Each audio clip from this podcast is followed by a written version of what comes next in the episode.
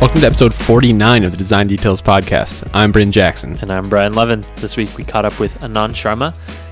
He is very well known for his personal website, April Zero, which recently spun off into its own startup called Gyroscope. It's a health tracking app, and he's doing some really amazing UI work and product work. Uh, we caught up with him about that. It's pretty insane. It's He's a insane. super talented UI designer. If you're enjoying the show, if you want to get in touch with us, hit us up on Twitter at Design Details FM or at Spec FM if you have more concerns about the overarching brand. Uh,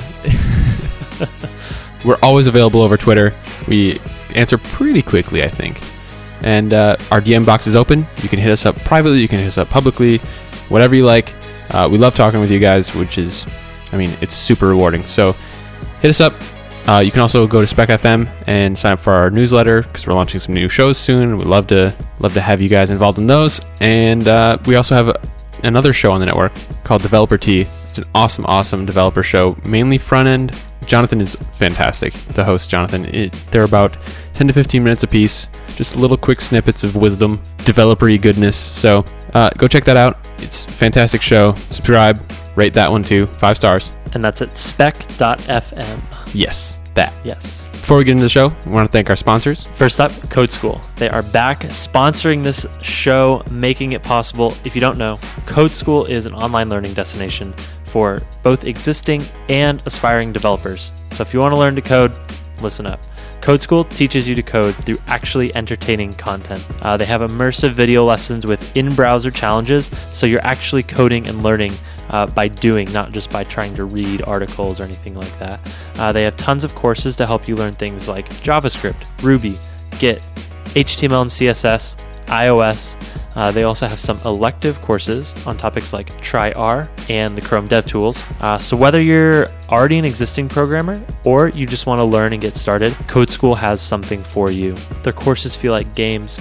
Uh, you can play them on your browser. They have an iPhone app, an iPad app, and more than a million people are using these already to help learn how to code. Uh, it's an amazing product. We are so thankful for them supporting the show. If you go to codeschool.com slash design details, you can get more information and start playing courses today. Our second sponsor is a longtime sponsor, Dropbox. Dropbox is the best cloud syncing tool out there. It's fantastic. It blows everything else away. They're incredibly talented at doing what they do, and their design is super, super invisible, which is just the best way to do it, in my opinion. We use it for work, we use it for home, we use it for spec, we use it for this show and our other show, and the new shows coming out that you don't know about yet. It's incredible. It makes our processes so much easier and so much more in sync. Ding. Um, that was terrible. That was a bad joke. It makes it much easier to work together with commenting and quick file sharing, automatic background downloading when you have it installed, um, and you can do multiple accounts too. You can do one work account and one private account at a time, so you can have all your files for everywhere in one place, and you can also like remove things from your computer. So not everything has to sync down. You can store things in the cloud. We have tons of episodes just stored up in the cloud waiting because we don't need them all at the same time. So it keeps our file sizes on our computers small. It's great. If you don't, if you're not using Dropbox already, uh, what are you even doing? Go check them out. Dropbox.com. Thank you once again to Dropbox. And with that, let's get into episode 49 with Anand Sharma. What are you working on right now? Um, so I'm working on a company called Gyroscope, and basically we take data and make stories out of it. So one of the ones we're working on right now is focused on running. It's an iPhone app that we've been testing out with a few hundred people, and kind of you've got all this data, people are tracking it, you've got a map and stuff. But so we're we're taking that and trying to think about how do you redesign that? How do you make it into a form factor that you can really communicate with people, whether it's like on a social network like Instagram or, or Twitter.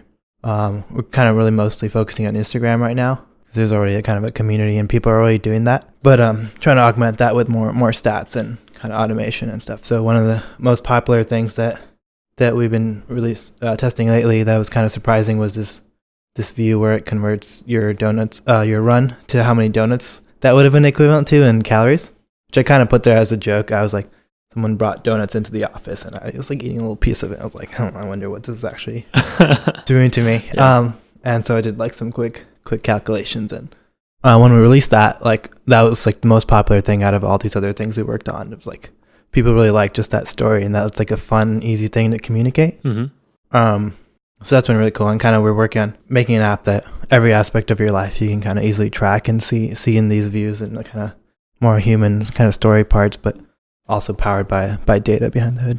So how long have you been working on the running app?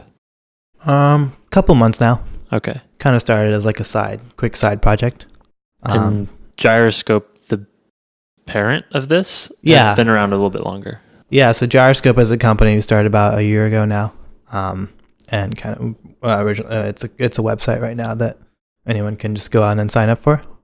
Um, in the last few months, we've been focusing on getting our, our mobile stuff out um, and shipped. So that's that's what we're doing right now. So, at what point after April Zero launched and got so much attention did you decide it was a company? I just want to hear the Was whole that always story. the plan? Actually, Yeah, uh, it was not the plan actually. Um, it was definitely not the plan that like that was going to be a company. Um, I just wanted like a cool site for myself, and I knew it would be a lot of work. Most people probably wouldn't want to do that, and it'd be a lot of work and stuff. Especially ask people to, like make that stuff public, but like it was my data, so I could do whatever I wanted with my own. well, could you back the- up and say what yeah. April Zero is for sure. anyone that doesn't know? Um, so Where'd the name come from? Uh, so I was born on uh, March 31st. So it's the day before uh, April 1st. So that's been my like online handle for about more than maybe 10 years now. A friend and I came up with it in high school. Um, I wanted like a domain name and anything when my name was like taken. Um, so I had to come up with something. I was like, okay, this is like the craziest thing I can come up with. Well, there's like there's an Indian politician with your name. it's, it, my Google News like blows up like every two days when they have Parliament, and it's like everyone's hating on me, but it's not me, so um, it's fine. Uh, but uh, but so April Zero is uh, it's like available everywhere. I try to get it, so that's that's been good. Um, but uh, it was a blog. I, I had a blog for quite a while, uh, like long, long time ago when I was in high school, and I'd write a bunch of posts, and then pretty much stopped soon after that. I just didn't have any more time to update that. But for every year, I'd like, okay, I'm gonna put my site back up and, and do that again, and that never actually stuck uh, until like last year when I was like, okay, this time I'm gonna finish it. Um, because I had like hundreds of redesigns of it over the years, uh, but it was never like quite good enough. Or um, so I think I'd actually been working on this idea for maybe like ten years and various like iterations and ideas of just like, okay, it's gonna be about my life and what I'm doing and all this stuff with like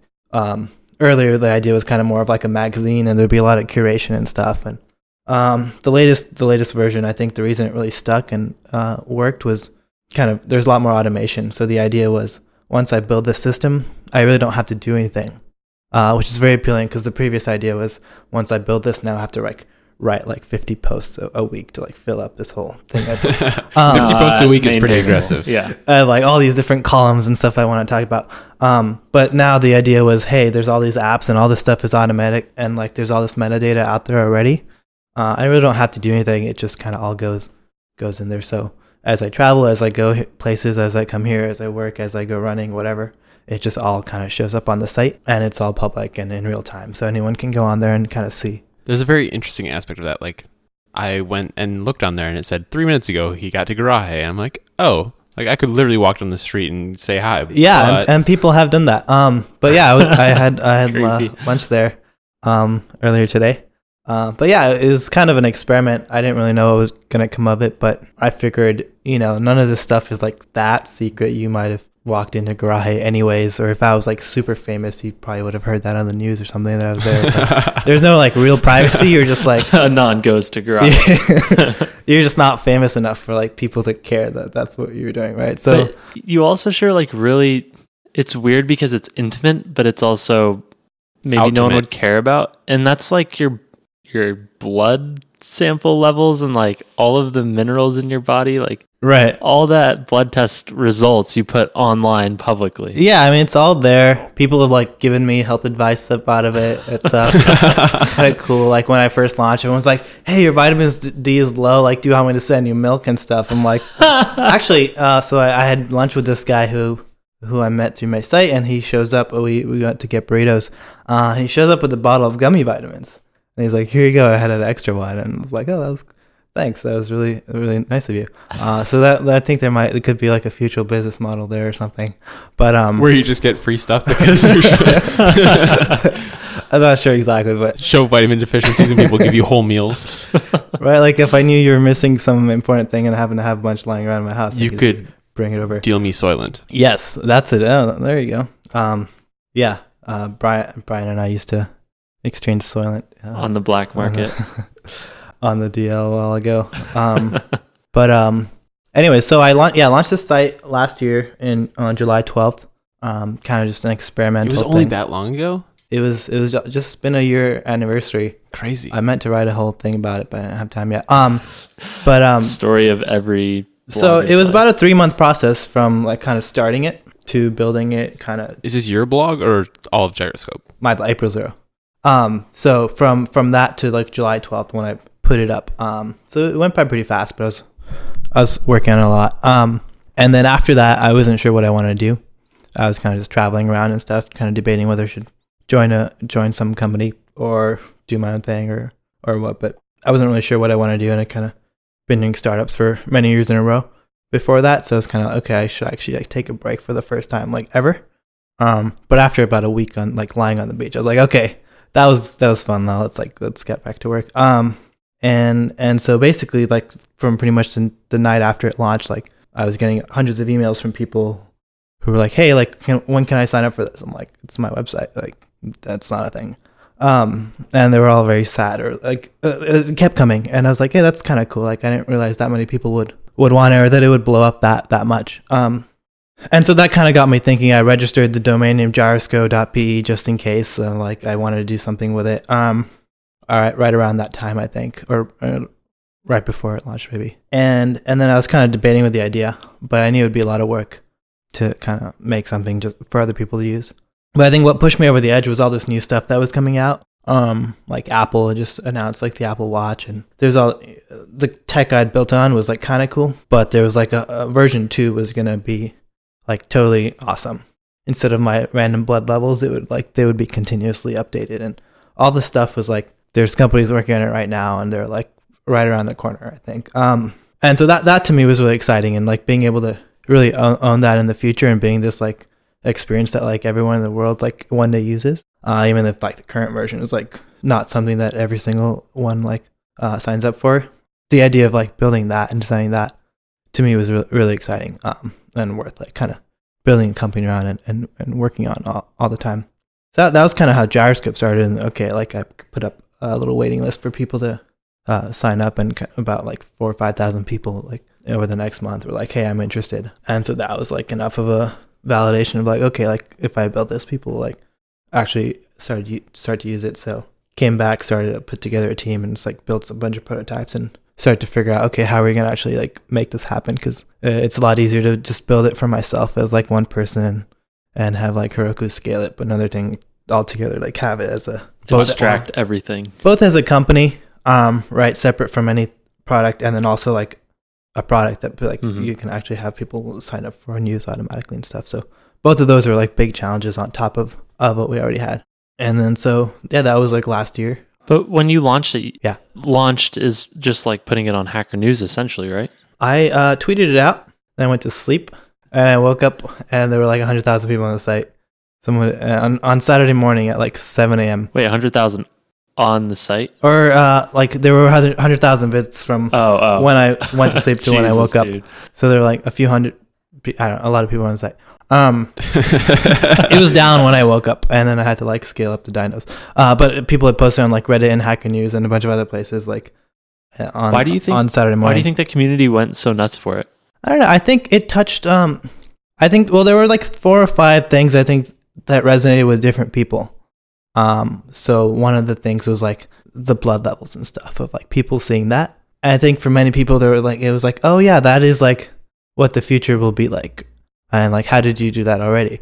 And I so I think that was one part of it, and uh, other people I think were into just like the animations and the and the graphics and stuff of it. Um, just like, hey, how is this a website? Like, yeah, it was really intense. I was like, holy crap, it's so performant and it's doing all this crazy shit at once. Like, I don't understand it. I think for many people, myself included, it was the first time seeing this like I don't know, futuristic UI built with Mm-hmm. CSS, HTML, and JavaScript that like totally breaks your preconceptions of what's possible with web design. right. Like so many people, and we talk about this all the time on the show, think, you know, boxes and grids and all this kind of stuff.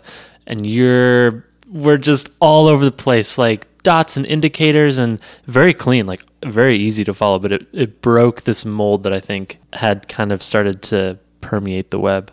It looked like the Iron Man UI, but for your website. Yeah, that's that's kind of what I was going for. I mean, it was kind of a I sort of put in like all the tricks in my book of like, okay, what what can we do that will like really get people thinking about it and like to to look at this. Um, so I, th- I think that was like also a big part of it, like just design and the and the uh, the CSS and the performance and stuff, and that was probably one of the biggest challenges in like in building it and leading up to that. But there was kind of a lot of underlying tech that just made that good. Um, and then I think the third part was just like the the idea and the concept of it of like, hey, there here's a person who I don't know and I can like see where he is right now and like all his timeline and stuff and like as I was traveling. And so it was a particularly like interesting month, I guess, of right afterwards I like hopped on a plane to Thailand because I was like, shoot, there's like all these people like looking at this. I should like It's not very just, voyeuristic. not should just go get a burrito and then go to sleep. Like.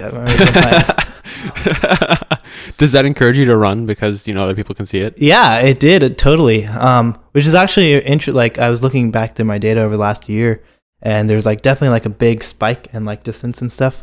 Uh, like pre and post launch, um, I do like two or three miles, like, and it'd be okay. And then like there's a launch date, and it's like five miles, seven miles, and ten miles. Uh, and- but then they're like, uh, and the- and they're also color coded. Yeah. But one of the things they all they all started getting red. Just basically, I started like getting injured. So I'd like go on these like long, elaborate routes and like really kind of over overextend myself. How the internet broke you. Yeah, and, and then so I was like, oh, like, shoot, I can't like walk for a month, and I was like slower. But it, you know, it was a good motivator. Like I think motivation is probably one of the like hardest things to like manufacture and, and Mhm. have and stuff. Like you can have all these to do lists that tell you like what you need to do or whatever, but like how to actually like be excited to do them is is something that's very hard to produce, whether it's like gamification or something. So I think having hundreds of people watch you is like oh, probably an interesting way to to build that. But that that was an interesting experience. But I think a combination of those those three factors of seeing like a timeline, um, I think that made that interesting for other people. Um, and then for for me personally, it was kind of cool to just have a record of everything I've been doing. Um, it's like if I asked you what you did like a year ago today, like you probably wouldn't remember unless you were like some crazy person.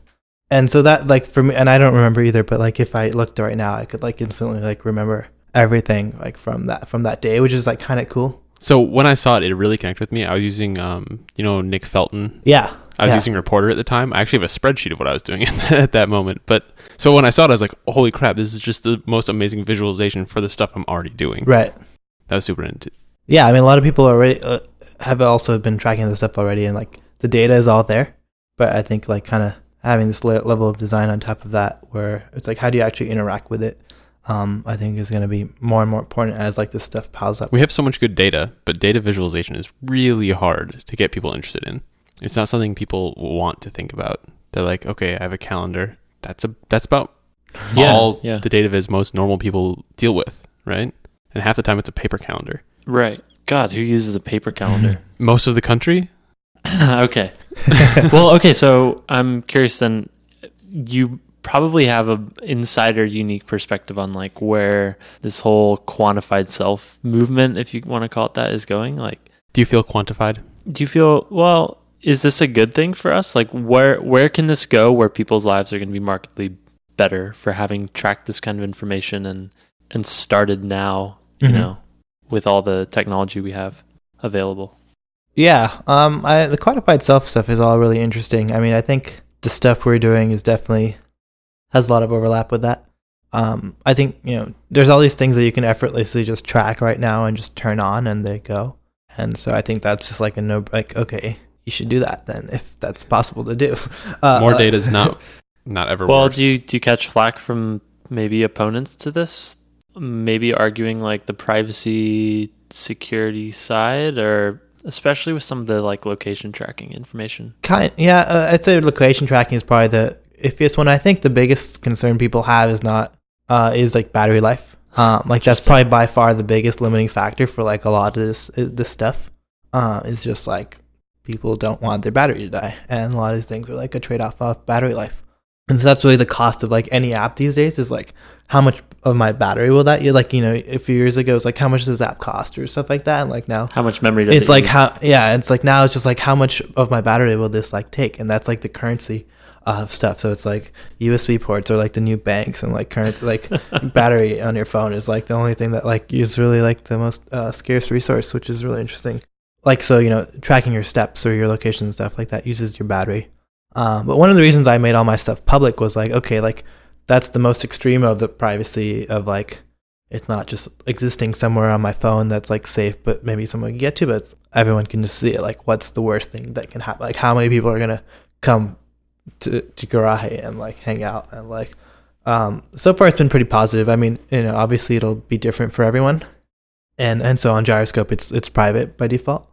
But like, I think you should have your own data and, and track it if it doesn't cost you anything. Whether it's like you know how many steps you walked yesterday, or your heart rate, or or what else you did. Um, I think tracking stuff is like, especially if it's automatic, is is great, and people should think if it doesn't cost you anything is good. But what you actually do with that, well, you know, there's people who I know have been like, there's a guy I met at the Quantified Self Expo who's been tracking every single dream he's had every night for like like the last 18 years or something, which is crazy. Or like other people, a lot of other people I know, like kind of have Excel spreadsheets of like all the meals they've had, or like coffee or alcohol or something that they're like actively tracking. And that's you know that takes a lot of uh, effort and dedication, but they care about that data, so it's worth it.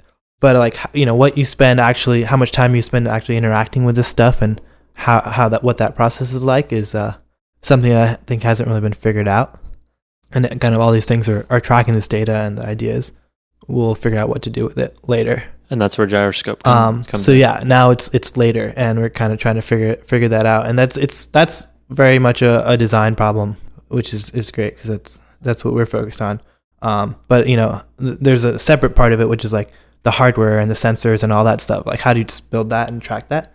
Um, and until very recently like that didn't exist. So that it's good you know there's smart people working on that and that that tech exists. And now we also need i think people on the other side of like okay what do you do with like all this data, right? Like to visualize it, like what's the whole kind of use case and story behind it. Um, one of the challenges is just getting it all in the same place. Like that itself is like hard enough to do because there's kind of all over the place.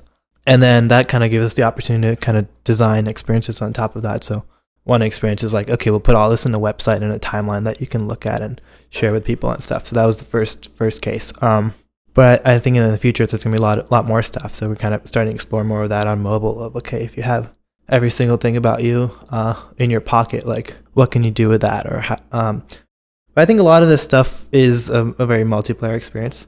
Like the power of this stuff is, I think there's a lot of use to yourself as like you know tracking and understanding and continuous monitoring and motivation and all that stuff. Um, but a lot of the really really cool stuff happens like in context of other people, seeing other people's stuff, sharing sharing with people and so and then you know social is, is like a very complicated thing. And when you have the people involved like how do you and communicating with them is like most of silicon valley is focused on on figuring that out. So um, there's a lot of lot of design and, and problems to be solved there. And so yeah we're kind of having fun with that exploring finding figuring out new things every day. Um, one of the yeah one of the recent things we were talking about earlier like the donut tracker and stuff like i think you know visualizing data and seeing it is is cool like for for many people like with the Apple Watch, like it's tracking heart rate, but like until we have people like used our app and could actually see it, like you really had no idea what it was or any way to interact with it. Um, so I think just like having access to your data and being able to see it is really powerful. And then on top of that, like really how do you understand and communicate it and like make it into a story that's not just like a graph that goes up and down mm-hmm. is like an even harder, more interesting problem, um, which requires like both lots of lots of data and kind of understanding of that as well as like design on top of that. Um, so both of those are kind of big software things that we're trying to figure out. One of my favorite visualizations is the map where it has like the the larger the circle for places that you've been to the most and you can like see the sky view of San Francisco and like see all the different places you went to that month. Yeah. Yeah, that's been a pretty po- so we have this weekly report that Gyroscope sends out at the end of every week um, it's kind of just auto- automatic, and one of the features of that is like a map, that kind of shows like highlights of where you were. And so like now that I'm moved to Soma, like my map is just like a bunch of spots and like a, a three block radius from my house, which I don't know what that if that's a good thing or a bad thing. Uh, but like it, it kind of quickly can I can flip through like every single week for the last like couple years now, which is uh, pretty interesting. But I think the really cool thing is like all this stuff is very automatic. So I think especially with the quantified self, I've feel like there's this notion of like, hey, it's a bunch of people like typing stuff into like an Excel spreadsheet all day and then like parsing it and like wasting all this time. But I think really like if people who build software like do their jobs right, like that's not at all what it is, and it'll kind of just automatically work. Um, So speaking of building the software, right? How many people is Gyroscope? um, so there's three of us right now. Um, me and uh, two engineers. Right That's now. insane. you guys are doing a lot of work. yeah. It's uh, there's a lot of a lot of stuff to do. Everyone's been working kind of around the clock to, to build all the stuff and, and keep it running. But uh, yeah, super super excited about what, what all we've gotten done so far. How do you find yourself splitting time between some of the design challenges and actually designing things versus having to do like founder company building kind of stuff? Yeah, um, it's tricky. I mean, there's a lot of important stuff um, that comes up. But I'd say probably like your recruiting is uh, is one of them. But um, I uh, I think it kind of it goes in sprints. So it's like okay, we need to do this thing, and then maybe it'll be like a week or two until we can like really crack it. Um, I'm just kind of working on it constantly until that's done. Whether it's like designing a new thing or kind of coding and implementing it or doing a launch. And I think that's kind of like the right tempo, at least for like a company and team of this size, where we're kind of all working together. Okay, we like we need to ship this app to these people, and kind of everyone works to get that out. And that's now what now what do we need to do? Um, so last year was kind of a lot more fundamental stuff, like uh, you know setting up the company and fundraising and stuff like that. Um, and then beginning of this year was a lot of okay, we need to launch this website. So first three months were kind of spent iterating on that, getting that working, kind of releasing that to people, then after that it was like okay, we need to get like stable and scale and fix all these bugs that are kind of coming up from these thousands of people who are signing up and then kind of once we got past that it's like okay we need to get our apple watches out like we need to build all these mobile apps for it and so we've been kind of uh, in the process of that and kind of um, ship this running app to a bunch of people and now we're working on uh, this different app that kind of uses your healthkit data and shows your heart rate and all this other stuff um, and kind of going back and forth between uh, designing stuff and kind of coding, building Yeah. it, shipping it, and kind of doing cycles of that. I was curious how you got into coding, like when that all started. Um, so the first site ever, I think that I'd built was generated by Photoshop, and there was you could like slice it up and it exported like a bunch of uh, tables for you. But I heard I heard tables were bad, so there was a checkbox that did uh, CSS, which is basically a bunch of absolutely positioned divs instead where those tables would have been. oh god. Um, so that was probably the fr- I I I wouldn't count that coding, but That's that your was, first experience with code. that was probably my first like generation of code, and I was I think I was 14 um then in in high school um working on like this this site, and I was really into photography at the time, so it was kind of like a gallery of my stuff that ended up being like the April Zero site. And so I was mostly mostly consider myself a designer, and I would mock stuff up and kind of do that as like client projects, um, and for myself. Um, but like since I was building websites, like they also needed to actually exist. I kind of just like so, some stuff I did was like here's a here's a PSD or something like that. Um, but a lot of it was like okay, I need to actually like make this site a reality. So there's a lot of kind of coding there just by necessity and kind of picking stuff as I went. I think it was a kind of good timing of like right when I started. Tables are kind of on the the downswing. dig down, and like if I started a year earlier, I would have like spent all this time getting to, Mastering tables. getting to know tables, and then I would have ex- or flat, uh, stuck with it for like three four years and like been behind.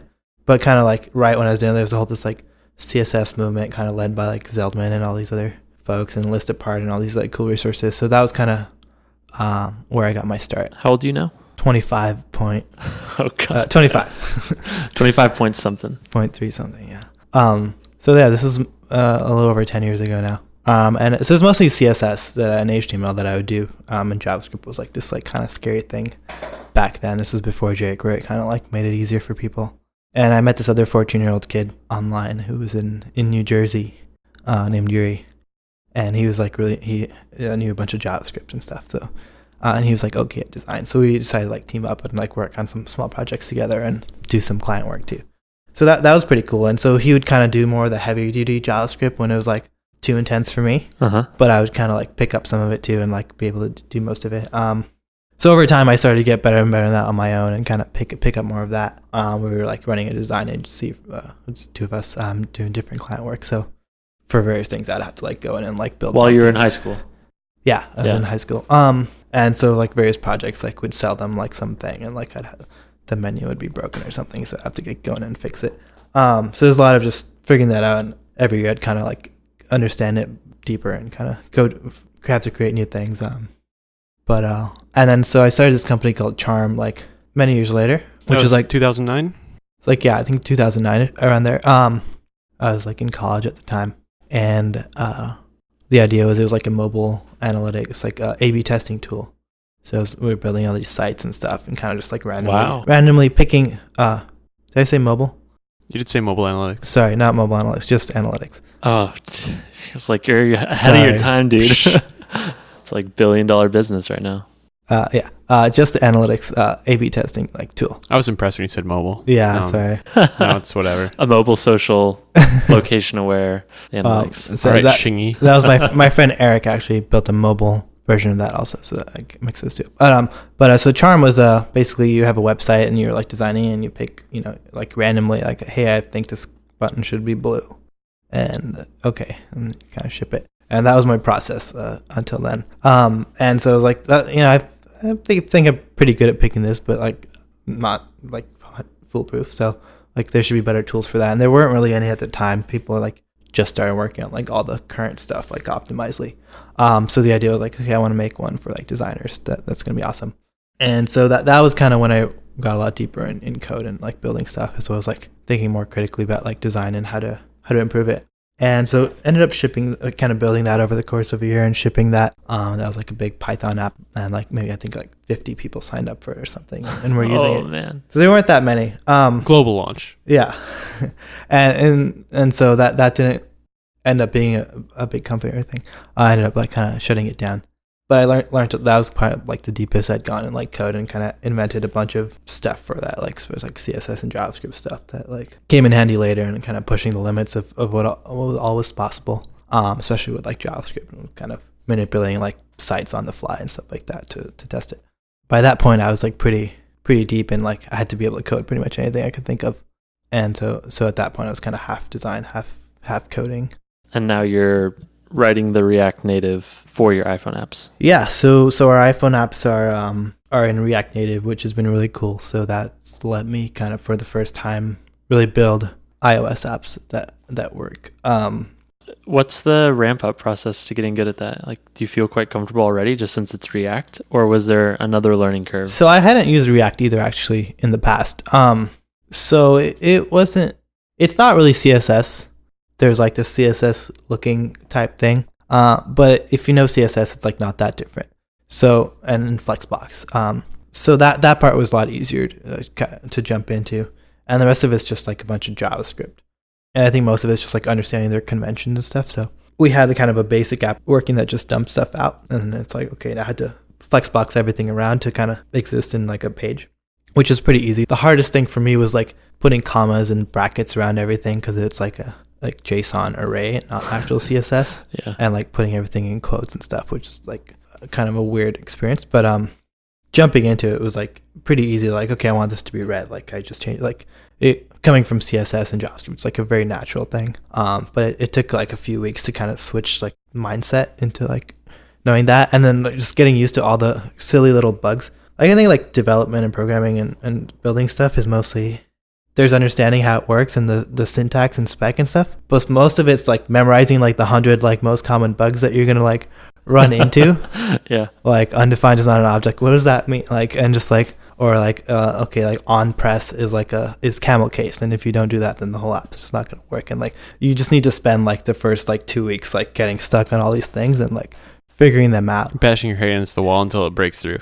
Yeah, and there's like all these like common issues like okay, oh have you tried like restarting Xcode because like it doesn't always update and like silly things like that, right? Like that's not actually like Yeah. any part of like the the languages, but like to actually build stuff like that's really what you need to like learn and pick up. Um, and that just comes from like over time. But I'd say like about two three weeks into that, it was pretty good. Uh, I liked that I could kind of use my own text editor and stuff instead of like spending much time in Xcode and stuff like that. So that was cool. By the way, what'd you study in school? A bit of everything. Okay, so not like you didn't do computer That's a very science, non-specific answer. I studied uh, dinosaurs and uh, a bunch of other stuff. What? okay. Dinosaurs and space travel. Why my- did you leave that? Uh, well, that's not. it turns Space out that's, dinosaurs are the way to go. turns out that's not like an actual major. That's just like a, a random set of classes that I thought were cool. What's You're your just watching major? dinosaur movies in the library. What's your major? Dinosaurs. Um, no, I, I went to UCLA for three years and kind of studied a, a assortment of things that I figured one day would help me take over the world. Space dinosaurs. Got Space it. dinosaurs. That's a good way, good method of conquest. So a lot of that was like pre med classes and like uh, psychology and like life sciences and stuff, and then a bunch of it was like architecture and art history and theater, and then a bunch of it was like space travel and, and evolution of dinosaurs and stuff like that. Um, I think it all ties together, uh, but I haven't figured out quite how yet. huh. It, But, might uh, be a long it connects road. by being literally the entirety of everything. But almost every like random obscure thing like that I did like has come in handy at some point. It's been kind of crazy. even dinosaurs. I think so. Maybe. Okay, cool. So you're back at Gyroscope. I'm curious. Um, there's of course Fitbit just went public, and they're doing a ton of like wearable stuff and scales, and then of course the Apple Watch. So like, what are you excited about in the hardware world that is going to make your life a lot easier? Putting the software on top of that. Yeah. Um I think all those things are great. Like I think the prevalence of all these devices and people actually having them and having the data that gets generated by them is awesome. That that's kind of the premise that we're building this whole thing on. Is that like you have your weight and your steps and stuff, and you need to figure out what to do with them. Um, so people need to go out and like buy these things first. Um, That otherwise, seems like a pretty big curve for like customer acquisition on your end, right? I think so, but I mean, a lot of people, you know, all these things are big companies that have sold like millions of units and Sure. stuff. So they're out there, like people are already doing it, Sure. right? And so, but I think like the idea that these things are getting better and that they're kind of getting more and more and more detailed data with every every generation is is really cool for us because that's you know it ends up being the whole, that's the whole part of the experience, right? Like if your scale doesn't actually upload your weight, like that's not our fault, but like that ends up kind of impacting it. So all these things need to really work very seamlessly to have that full like end to end experience. So it's, yeah, it's really cool. I think kind of these big IPOs and kind of big companies getting into stuff and doing well are going to kind of lead more and more companies to to start focusing on this space and like you know the next next generation of sensors that track everything about you. Do you feel like the Apple Watch is a little bit of like a rallying cry, kind of coming from Apple to say like this is actually something that's really important? I mean, they're not even doing too much, but just like the heart rate, heart rate stuff, step tracking, activities, stand up, all that kind of stuff. Yeah, I think so. I mean, one, their their own hardware for for that, and then two, I think you know, HealthKit as a store for all this stuff Mhm. where other apps and other sensors can like put all their stuff. Like one of the things we have to do is integrate with like APIs and stuff, and like we random every random thing that comes out, like we're not gonna like go set that up and add that as an option. So like it's kind of cool that all that dump, dumps into HealthKit. Like I just got a sleep tracker, and like that just goes into HealthKit, so it's not like another like more work for us to to add that. Um, so the kind of the the hub, these kind of hubs forming that you kind of connect to has been really cool. Um, and yeah, I think it's going to cause more and more startups to focus on this kind of sensors and hardware and like okay, seeing that like Fitbit's doing really well, like that's like us validating that space as a market and stuff. Um, so I think I think that's a really exciting time for us. Um, and over the next couple of years, we're going to see a lot more cool stuff come out that like not even sure what it's going to be yet. But I think like you know people are working really hard on it right now. And yeah, but even even the current generation of stuff like the stuff that the data that's coming through right now is like way better than like even a year ago or so. Like heart rate tracking like was not a thing. Like the old version of April Zero, I had to like get an iPhone app and like put my finger in front of it and it was like checking like once a day or something. And now I have like every few minutes. So like that's like a huge huge improvement already. How much um, do you play around with some of the like psychological dynamics of this health tracking? And what I Mhm. mean by that is like uh, the activity rings on the Apple Watch.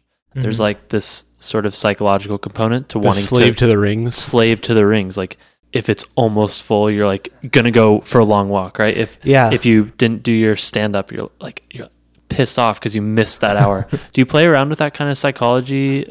Yeah, I mean, I think there's a lot of cool stuff there. It's um, that's like the whole software side of it, right? That I think still has to be explored, but is just as important part of the experience as like the sensor that gets those numbers. And so we're we kind of have our own take on like, okay, what how do you do that properly, right? Um, and I think there's gonna be lots of different software out there that people can kind of choose from. But uh, yeah, so like when we had some issues with like our step stuff not being fully accurate, like there was a few people who like were really angry about that because they would every day like walk and try to get it to be a green circle, and you know sometimes we would like not update it, and they would Oh, walk no. like ten thousand steps, and it would say like they didn't, and they uh, eh, rightly so they would be like very annoyed about that. But eh, pe- people took that really seriously, and like being able to see that there and like have this like instant feedback loop where you like you do stuff and then it shows up there and you can like really change it um, is a really cool experience. But it's also very, it's like a really big responsibility. It's like okay, whatever like number I type in here is like the threshold is now what like this other person like somewhere in the world is gonna actually do.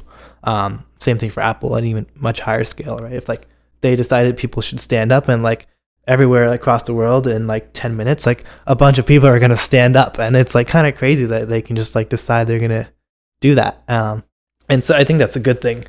But, uh, you know, I think it's also like you really need to decide what you're going to get people to do if you're going to change the behavior. But I mean, companies have been messing with this stuff for since like forever, right? Mhm. It's just never been for like the good of the customer. Whether it's you know like games, I think have right. been you know constantly like okay, you have to get addicted to get to the next level and like buy stuff. Um, whether it's like Zynga or something like that, or like uh, advertising, like all these things kind of take advantage of like human emotion, like obsessions and stuff like that. So I think using it for actually helping your own health is like great, and you know more more companies should do that. And there's all this like research out there already, and, and you just need to apply it.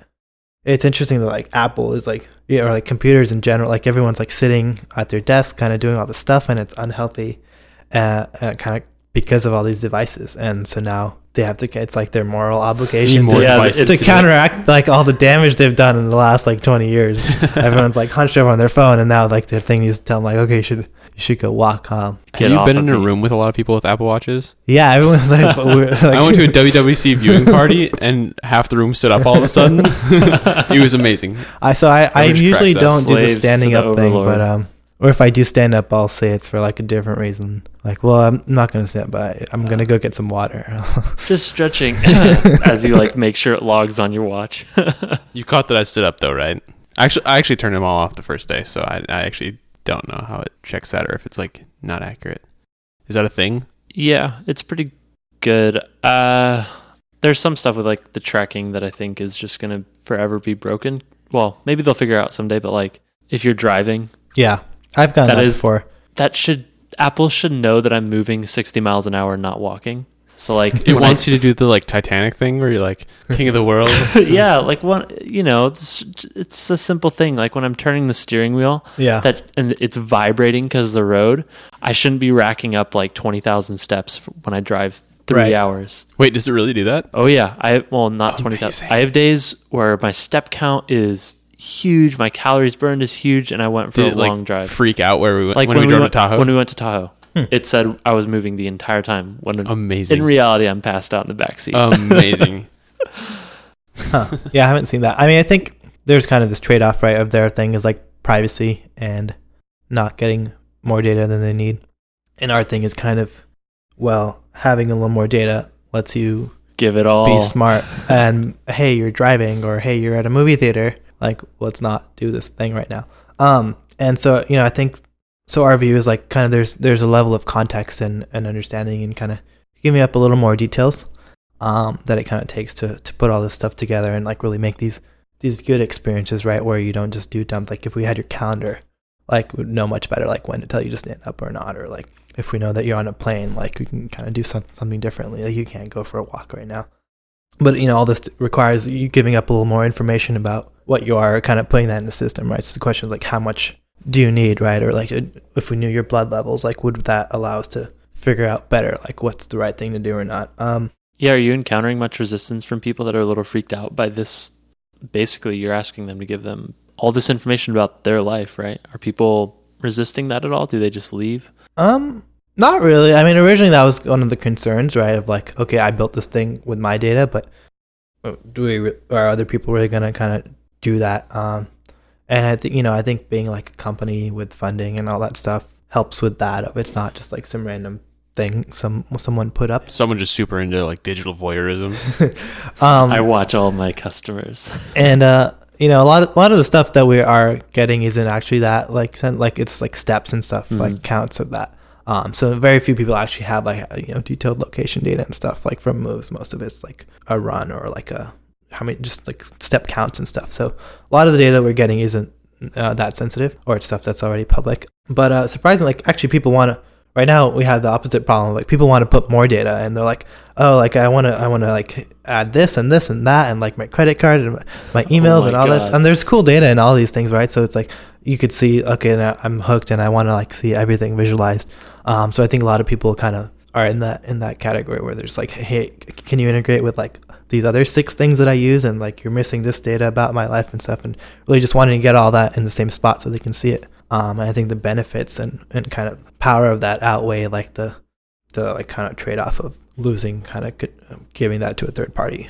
From the design side, are there integrations that you don't want to do, or are you totally open to all these different kinds of things, like email? I think event like our filter is like, is it related to you as a person?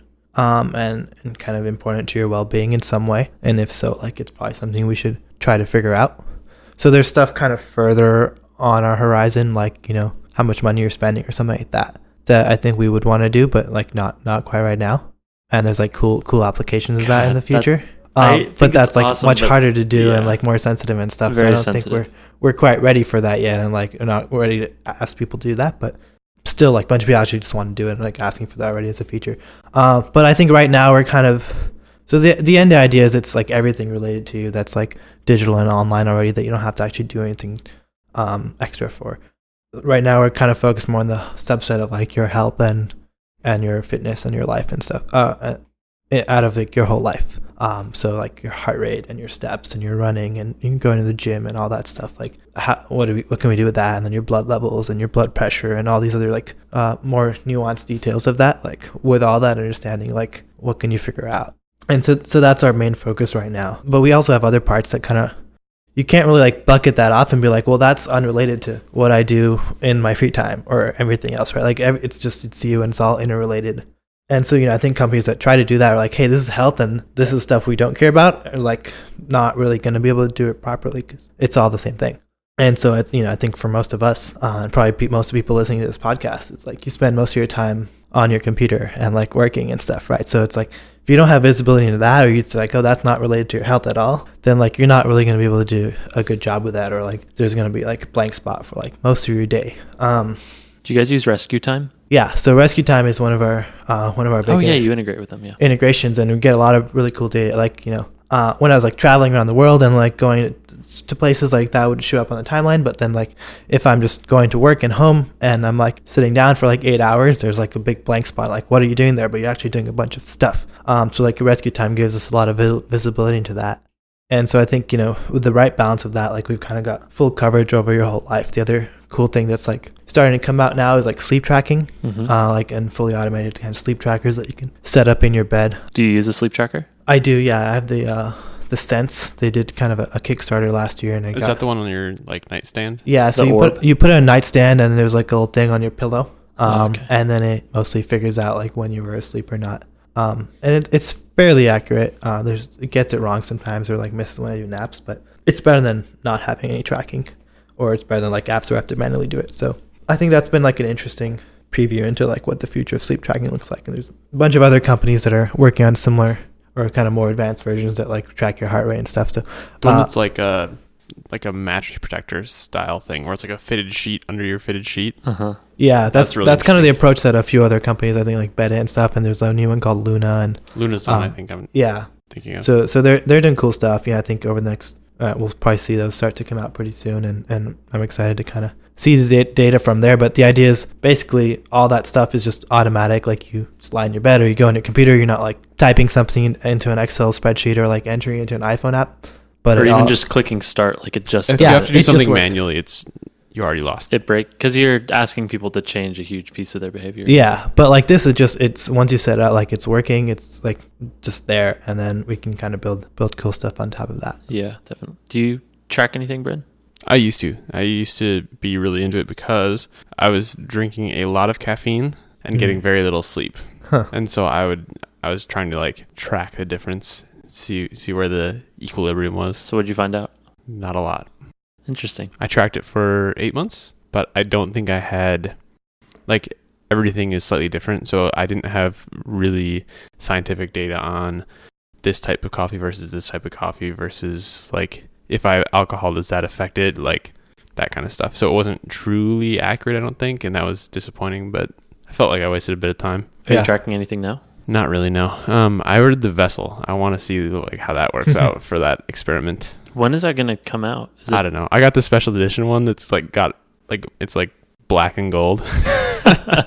it's so funny. That's Have you- cool. I assume That'd be you've seen cool. that. I've seen that. I'll be pleasantly surprised if it ever ships, but uh, it looks really cool. Me too. Yeah. Yeah. Okay. Do you use Rescue Time? I did briefly, but it kept making me feel guilty, even though I knew I was getting stuff done. It thought everything I was doing was like wasting time. You can just change what it is. You, is. you can redo. Yeah. It used to Yeah. think Slack was unproductive, which I guess I, you could argue that either way, but uh, yeah, It's like when it, I- it would put like email, and I'm like, well, technically, I'm like working at work, but is this productive? if So I put it as like moderate. if I have to reclassify things, that's terrible.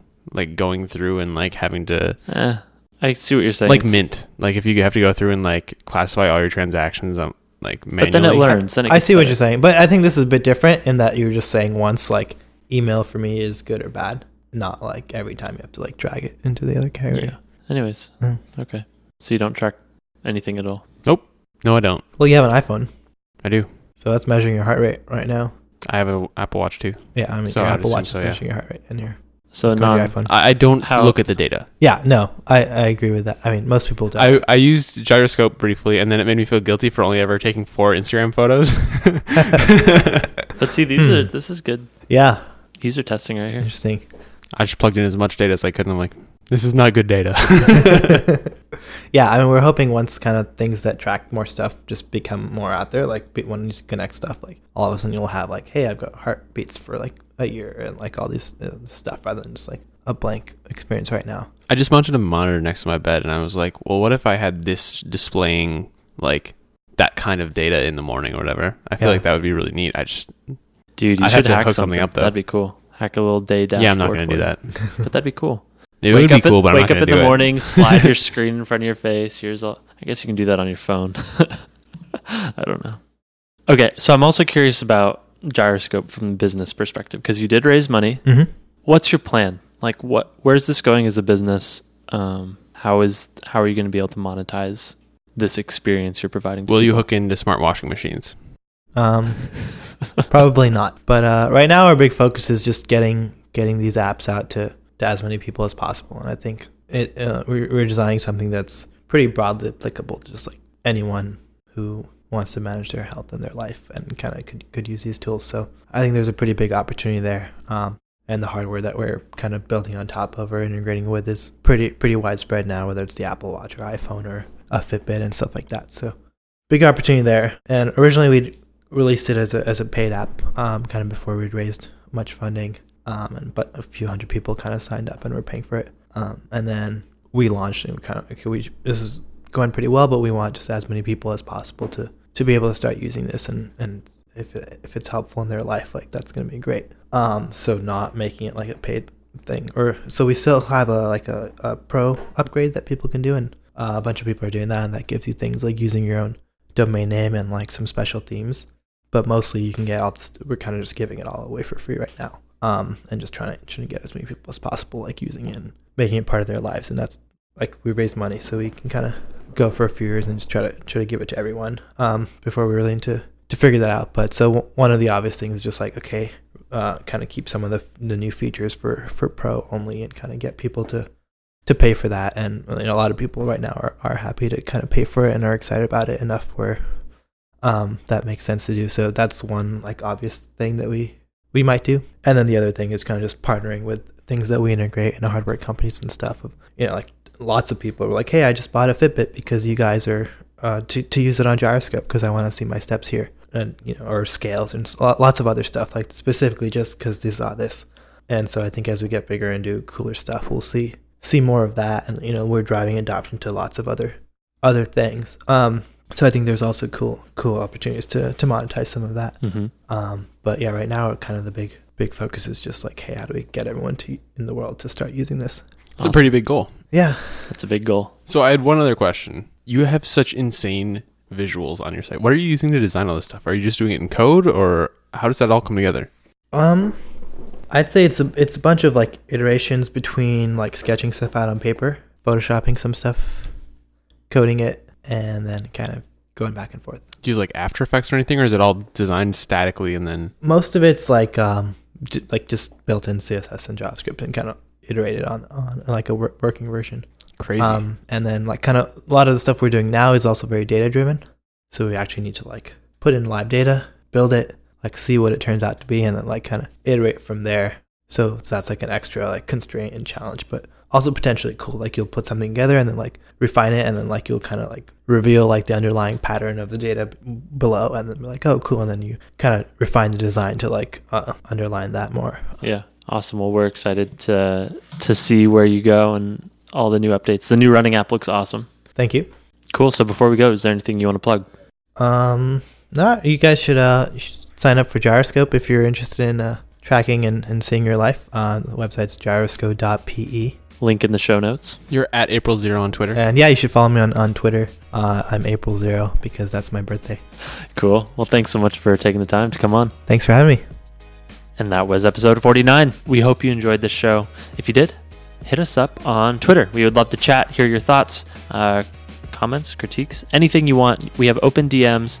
Our handle is at Design Details FM, or you can tweet at our new account for Spec. That's at Spec FM on Twitter, or you can check out our website spec.fm. We have a newsletter sign up if you're interested in hearing about new shows. So sign up for the newsletter, and There's will. so much more coming than just podcasts. There's a lot of stuff. There's more podcasts coming too, but there's so much more, and it's so awesome. I'm so excited to show it to all you people. Before we go, we have two awesome sponsors to thank for making this episode possible. First, huge, huge thank you to Code School. Code School is an online learning destination for both existing and aspiring developers. It's going to help you learn how to code through actually entertaining content.